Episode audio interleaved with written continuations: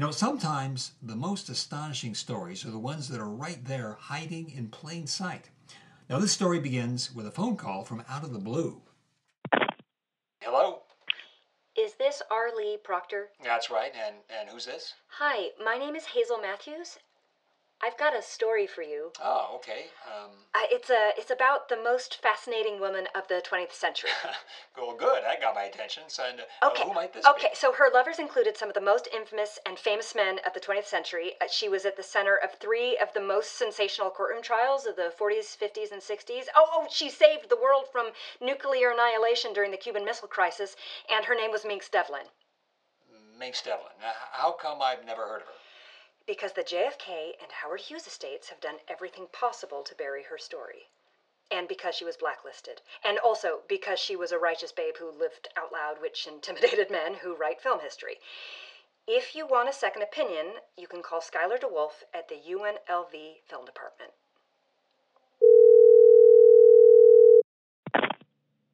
Hello? Skylar DeWolf? You're speaking to him. This is Arlie Proctor. I'm a reporter and cultural historian. Minx Devlin, what do you know about her? How much time have you got? Well, somebody's trying to sell me on telling her story. What do you think? What do I think about Minx Devlin?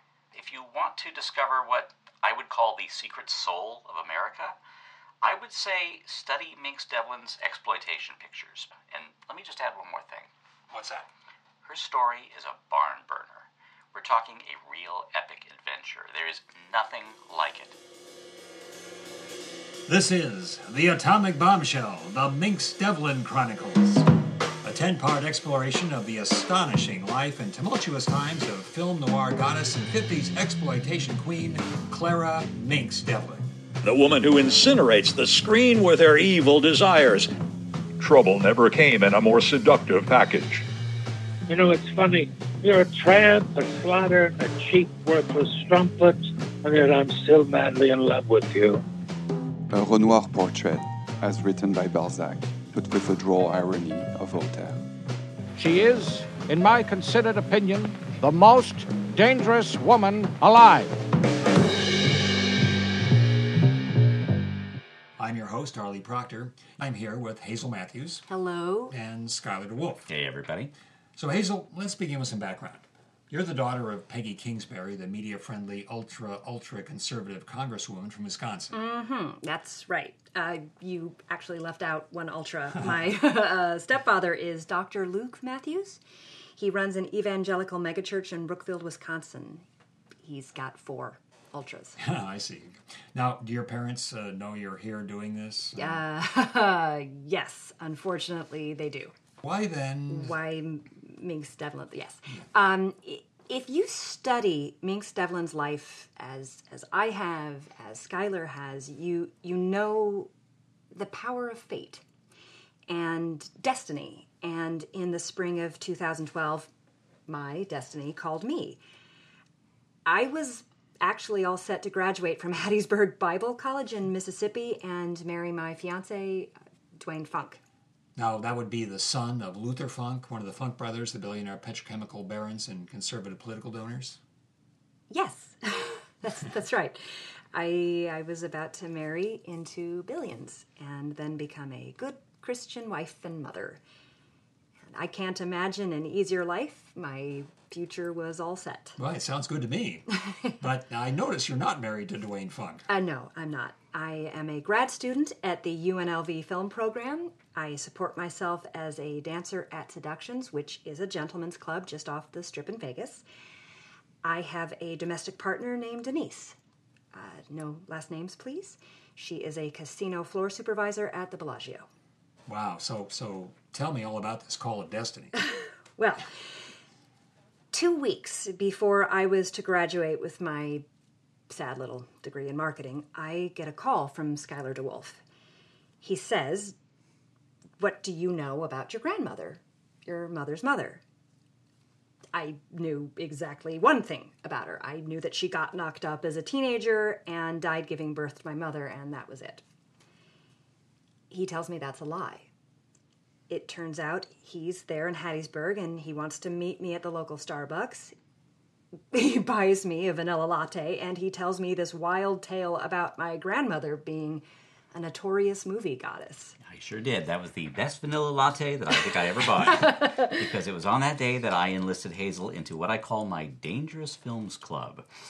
And, of course, I was thrilled to be able to share them with Hazel. Yeah, I was shocked. The whole thing was just so crazy, but he had the proof. He lent me this gray market DVD of Thrill Queen, and he asks me to call him after I watch it. And I don't remember what I expected, but the moment that Minx Devlin sashays on screen, everything changes for me. It was like being tased, but in a good way. This woman was everything I wasn't. She was sexy, she was funny, she was emotional. She was unafraid, and she was alive. I was hooked. And I wasn't surprised. Hazel, do you remember the first words you said when you called me back? Got any more of this? And, of course, I did. So I gave her DVDs of Jive Crazy and The Atomic Bombshell. I finished the second one at 3 a.m., and I couldn't go to sleep, so I called him back. I usually can't go to sleep after I watch a Minx Devlin movie. I have been a fan for 20-plus years, and like I said, I was thrilled when I acquired some of her journals and scrapbooks. I told Hazel I was working on the first comprehensive monograph of Minx Devlin movies, and I invited her to come to Las Vegas so she could finally get to know her grandmother. Suddenly, it was like I had a choice. You know, like in The Matrix, I could take the blue pill, and I could marry this very nice, utterly conventional guy that I'd known since grammar school and enjoy a lovely, friction-free slide into oblivion. But now there was this red pill, the one that opened a door marked danger in a boarded-up building in the forbidden city of dreams. So you took the red pill. Oh, I did indeed. I drove my Toyota Corolla to Vegas, and I spent the week that I should have been graduating from college going through Skylar's Minx Devlin archive. Then I called my mother and screamed at her. I mean, how could she keep this from me? Well, what did she say? Oh, she tried to change the subject. You know, what was I doing in Vegas? Why hadn't I graduated? Who told me this? And what difference did it make? Why hadn't I called Dwayne to rent the church? And she told me, well, no, actually, she ordered me to come home and forget all about Minx Devlin. And then you said... Go to hell, Mom! I was mad. I really let loose. And inside my rage, I felt this wonderful sense of... I don't know, liberation. I didn't know where exactly this was going to take me, but for the first time, I felt like I owned something. This was my adventure. This was my destiny. So I called Dwayne. I broke up with him. I got an apartment here in Vegas. I taught myself pole dancing to support myself, and I began taking classes at UNLV. Wow. And then eventually you called me. I want the world to know about my grandmother. And because of you, here we are. Yep. So for the next 9.5 episodes, Hazel, Skylar, and I will share what we've discovered. And the question is always, why should you care, listener? I think it's because every great mystery story begins with the sentence, "The truth is hiding." And this story will reveal the truth that will change everything. And I think that it's the story of America in the 1950s as some kind of bland Ozzie and Harriet dream of smug conformity, and that dream gets vaporized by Minx Devlin's adventures because her life reveals what was bubbling under the 1950s, the Red Scare, paranoia about the atomic bomb, Jim Crow racism, the primal shriek of rock and roll, the liberated women longing for freedom to find their own destiny. Mm-hmm. So really, Minx Devlin's story is our story writ large. It's the saga of a woman who searches for love, who battles fate, and who suffers horrific misfortune as she fights to find happiness. Okay, that's a story that's worth telling. So now we've decided to begin our tale at the end with her controversial death. I've got a news item here. Las Vegas Sun, January 2nd, 1969. Most dangerous woman alive dies in fiery car crash. Red acid queen, late night movie hostess, burned alive. Clara Minx Devlin, known to Las Vegas night owls as the Baroness von Freudenstein on Channel 8 and earlier dubbed The Most Dangerous Woman Alive by J. Edgar Hoover, was killed in a one-car accident early yesterday morning. According to police sources, her passion pink 1959 Cadillac convertible veered off State Highway 165, flipped, and exploded in flames, incinerating both the vehicle and its occupant. Police believe that the car was going over 100 miles an hour at the time of the accident. I don't believe a single goddamn word of that obit, including the words and the. Total put-up job. Rodney Burdett is a retired Las Vegas police detective turned blogger and amateur cold case investigator. He's currently working on a book with a controversial premise. I believe, and I think I'll soon be able to prove, that Clara Devlin was murdered by a bomb placed in her car. Well, who would want to kill her? You mean beside everybody? Of course, we now know her conviction as the Red Acid Queen was a straight frame-up. We know that J. Edgar Hoover had been obsessed with ruining her life for, 25 years? We know the same right-wing loonies who murdered King and Bobby Kennedy hated her guts. The question you ought to be asking is, who is on the suspect? Who didn't want to murder Minx Devlin?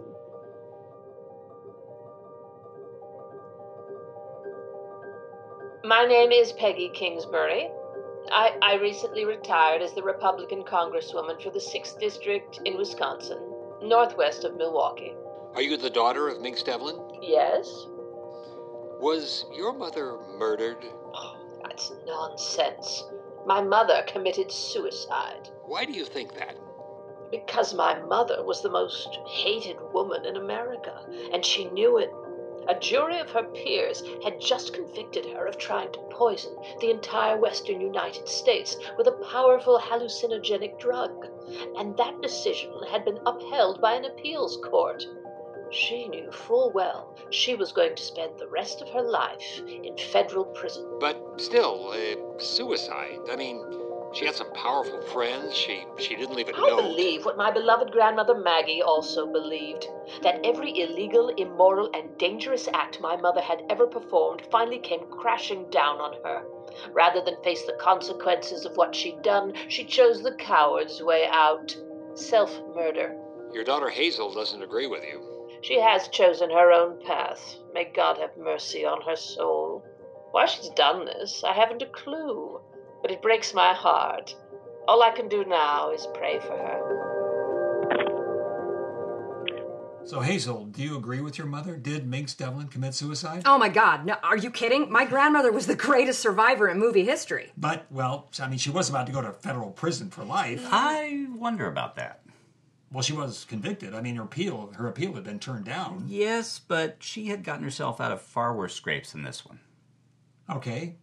So, if she wasn't murdered and she didn't commit suicide, so what happened to her? I think the answer lies with Howard Hughes. Something happened at the party he threw in her honor that fateful New Year's Eve. Howard Hughes? Yes. For 21 years, Howard Hughes will be right at the center of Minx Devlin's life. He was obsessed with her. He proposed marriage twice, but he never really stopped trying to win her. Okay, good. So let's take a step back. What was Minx Devlin even doing in Nevada? Why was she called the Red Acid Queen? I mean, why was she so hated by so many people? Well, you have to remember it's the mid-1960s, and Minx Devlin is 37 years old, and back then all of her contemporaries they're retired, they're taking bit parts on television.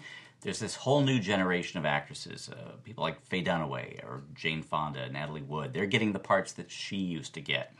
And Minx's one job offer comes from this guy named Herbert W. Zussman, and this job offer was not for a film.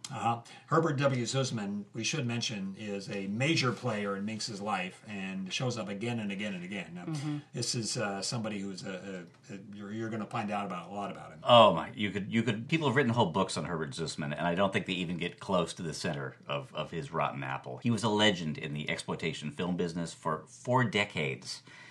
The legend is that he could make a movie for the cost of a long-distance phone call to New York and have it in theaters before the 3 minutes were up, as they used to say. Well, what was his offer? Okay, get ready for this. Zisman had purchased the Pearl O'Dice Motor Hotel in Winnemucca, Nevada, and he offered Minx Devlin a job headlining a Vegas-style musical review while he worked on what he called, in quotes, the plan. Well, what was the plan? Well, it was simple. Well, not really that simple. It was to buy 20,000 acres of Nevada desert and then operate what he was calling Naked World. What is Naked World, you ask? Well, it was a super deluxe, quote, bear as you dare, nude ranch, end quote. So yeah, think of it as an issue of Playboy magazine come to life with unlimited sex, alcohol, and gambling. Wow, Naked World. Mm-hmm. I am not making this up. This sounds ambitious. Oh, ambitious isn't the word. And Minx knew who was bankrolling the plan. It's coming from her old pal, Howard Hughes, because he's buying up every available casino in Las Vegas, and all of this is just a prelude to moving his whole operation to Nevada. Now, Minx has been fighting Hughes off ever since 1947, and that's when he put her under contract to make movies. Now she's starting to feel trapped. If she doesn't do anything, Hughes will finally have her. But fate intervenes. And her salvation, or at least what she thinks is her salvation, arrives when she attends a speech by Latham Book Salisbury, who is another very pivotal player in this melodrama. Okay, we're going to take a very brief break right now. Now, normally, in a normal program, this is where the commercials would go. But, well, here there aren't any, because this podcast is 100% supported by listeners like you. If you're enjoying The Atomic Bombshell, if you like what you hear, please go to richlyspun.com and kick us a few bucks. We've got a lot more stories to tell, and that would really help us tell them. Now back to this episode of The Atomic Bombshell.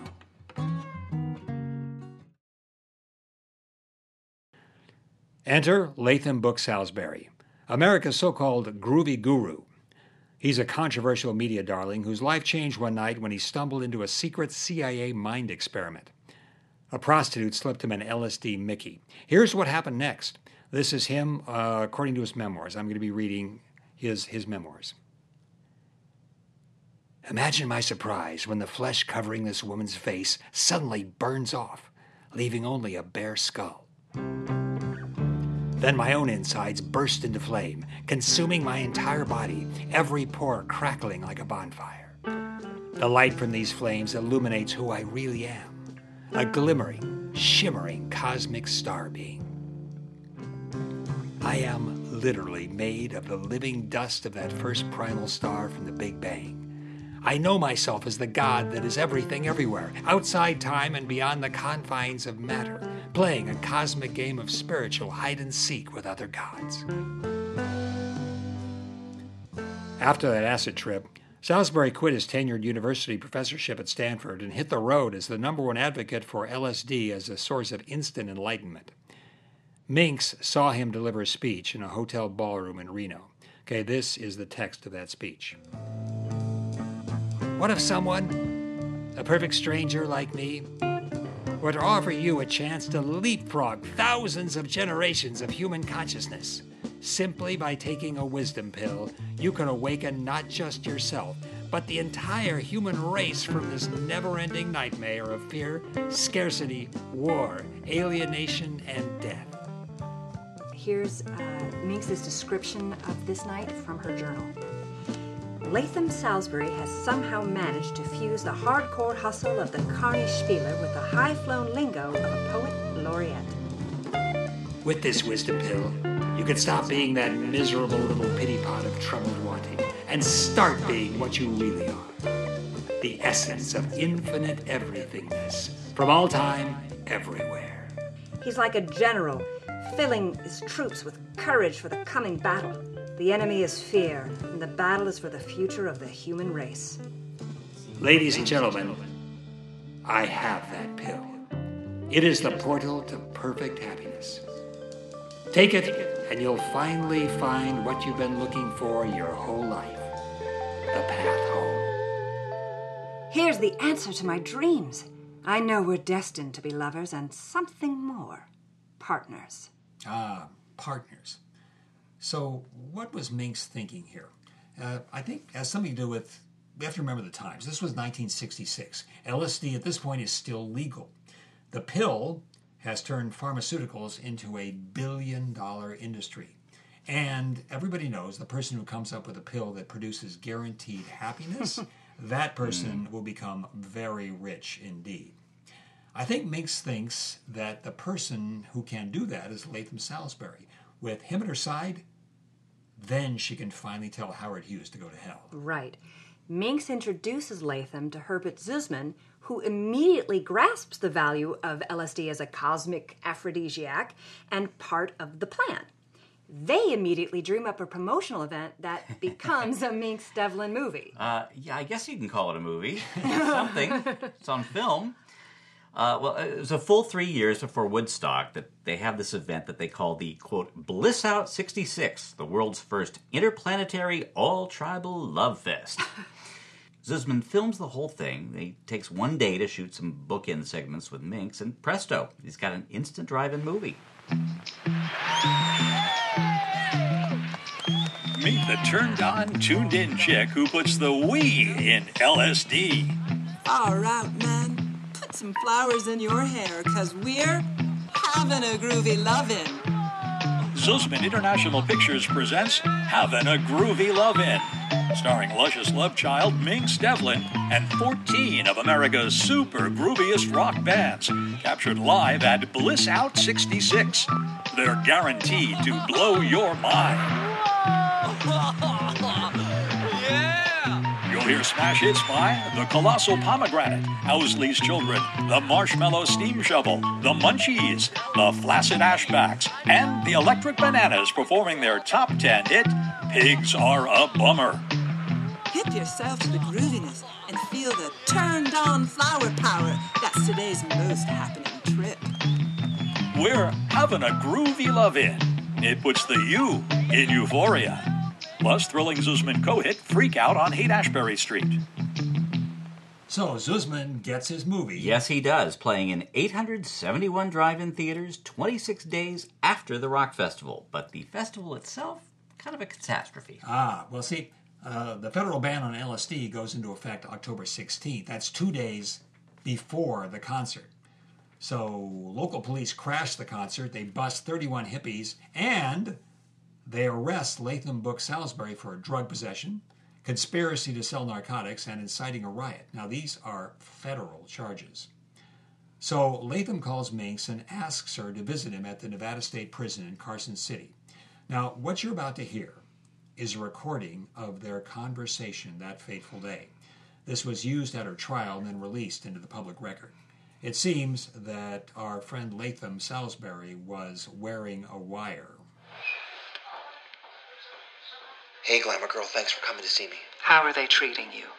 Like I'm John Dillinger, the Lindbergh baby killer, and the Rosenbergs rolled into one. But that doesn't matter. All that matters is, well, let me ask you a question. Do you love me? You know I do. Then tell me you'll go ahead with the plan. The plan? Oh, what has that got to do with everything? Everything. You know it does. Okay, calm down. This is important. Oh, okay, I'll talk to Herbie. No, Glamour Girl, the plan has always been about you. You're the one. Without you, there's nothing. Herb's a small-timer, just wants money. You've got to make it go forward. Say it, Glamour Girl. Say you'll go ahead with the plan. Okay. If it makes you happy, I'll go ahead with the plan. Personally. Sure, whatever makes you happy. I still don't see why this is so... There she is, boys. Put the cuffs on. Hey, what is Clara this? Clara Devlin, you are hereby placed under arrest. The charges are felony possession of narcotics, felony conspiracy to distribute narcotic, and felony conspiracy to overthrow the government by force and violence by fouling the water supply of the western United States. Lock her up, boys. The Las Vegas Sun, October 24th, 1966. FBI nabs Red Songbird mastermind in poison water plot. J. Edgar Hoover snares most dangerous woman alive.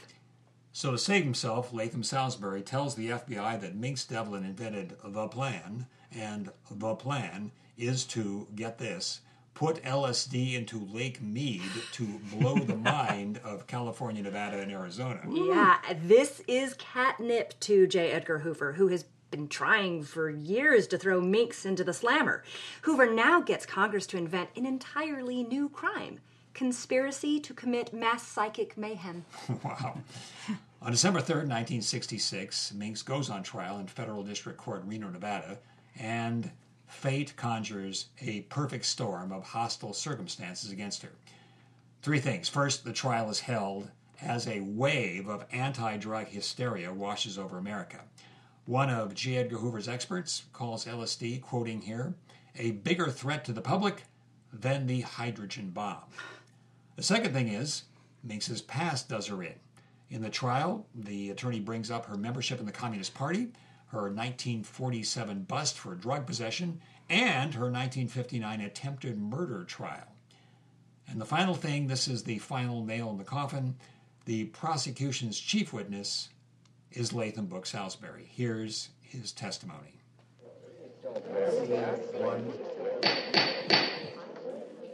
One night in Winnemucca, as we're tripping on some especially groovy acid, Miss Devlin began rapping, that's a hippie word for talking, about this plan she'd come up with. Latham, she said, what if we were to really freak out the squares? What if we were to take a bunch of acid and turn on, like, the entire state of Nevada? Really blow everybody's mind. And then when everybody's tripping out, we, like, take over. We change the name of Nevada to Mind. Get it? State of Mind. And it's all about freedom. Freedom to groove and love and get high and do your own thing in your own time. Personal property, money, marriage. Those are yesterday's hang-ups, man. I'll be the Mad Queen, and we'll run the whole freaky gig on flower power. What a gas. And if the pigs try and stop us, well, today's pigs, tomorrow's bacon. The jury deliberates for 20 minutes before convicting Minx. So her lawyer files an appeal, and the judge sets her bail for $1 million. That's back then. It's a lot today, which is paid by a lawyer for none other than Howard Hughes, who reveals to her that, yes, he's the money behind Naked World. His bail money has one condition. And what's that? That while she's out on bail, she hosts the all-night movies on the station Hughes has just purchased. I think we've got a commercial that ran on KLAS TV Channel 8 in Las Vegas.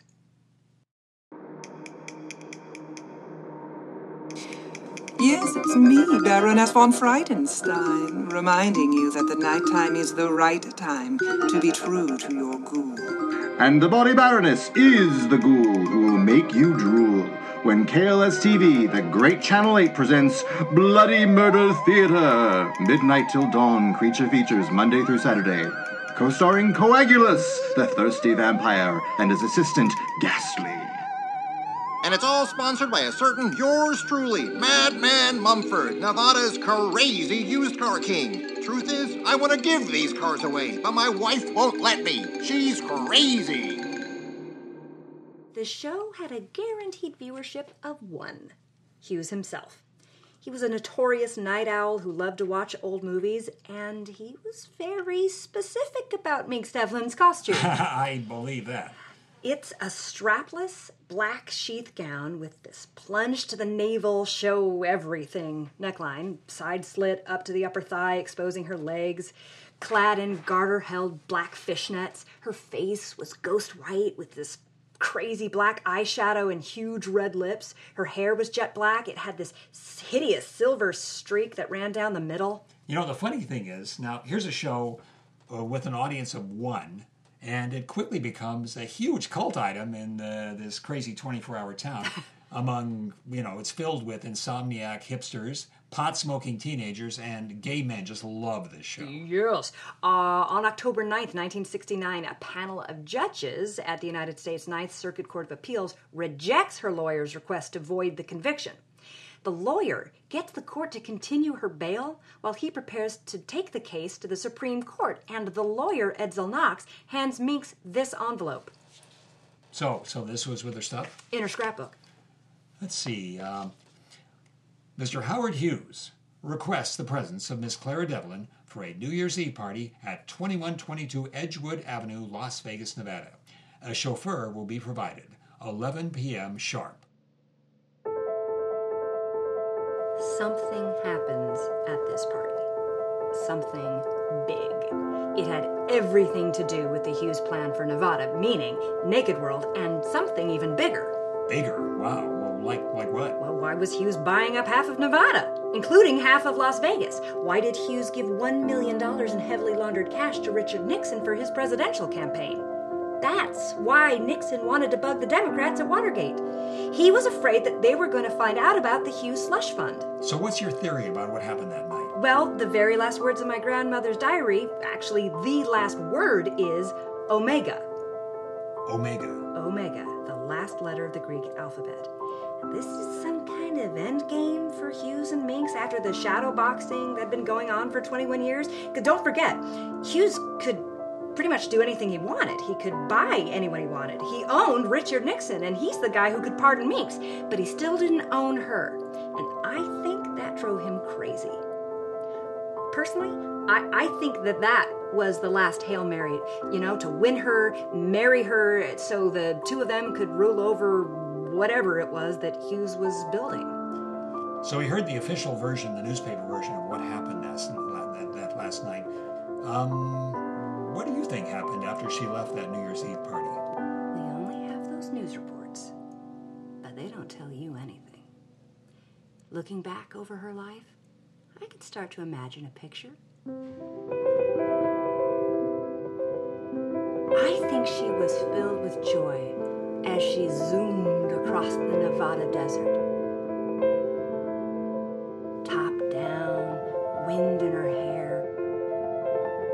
chugging from a bottle of Dom Perignon when a trucker or maybe some crazy kids, I don't know, a Greyhound bus swerved into her lane and forced her into that ditch. And I'm thinking that this one last twist of fate had her laughing hysterically when those glorious flames consumed her, because she was going out as she always wanted to, in a blaze of glory.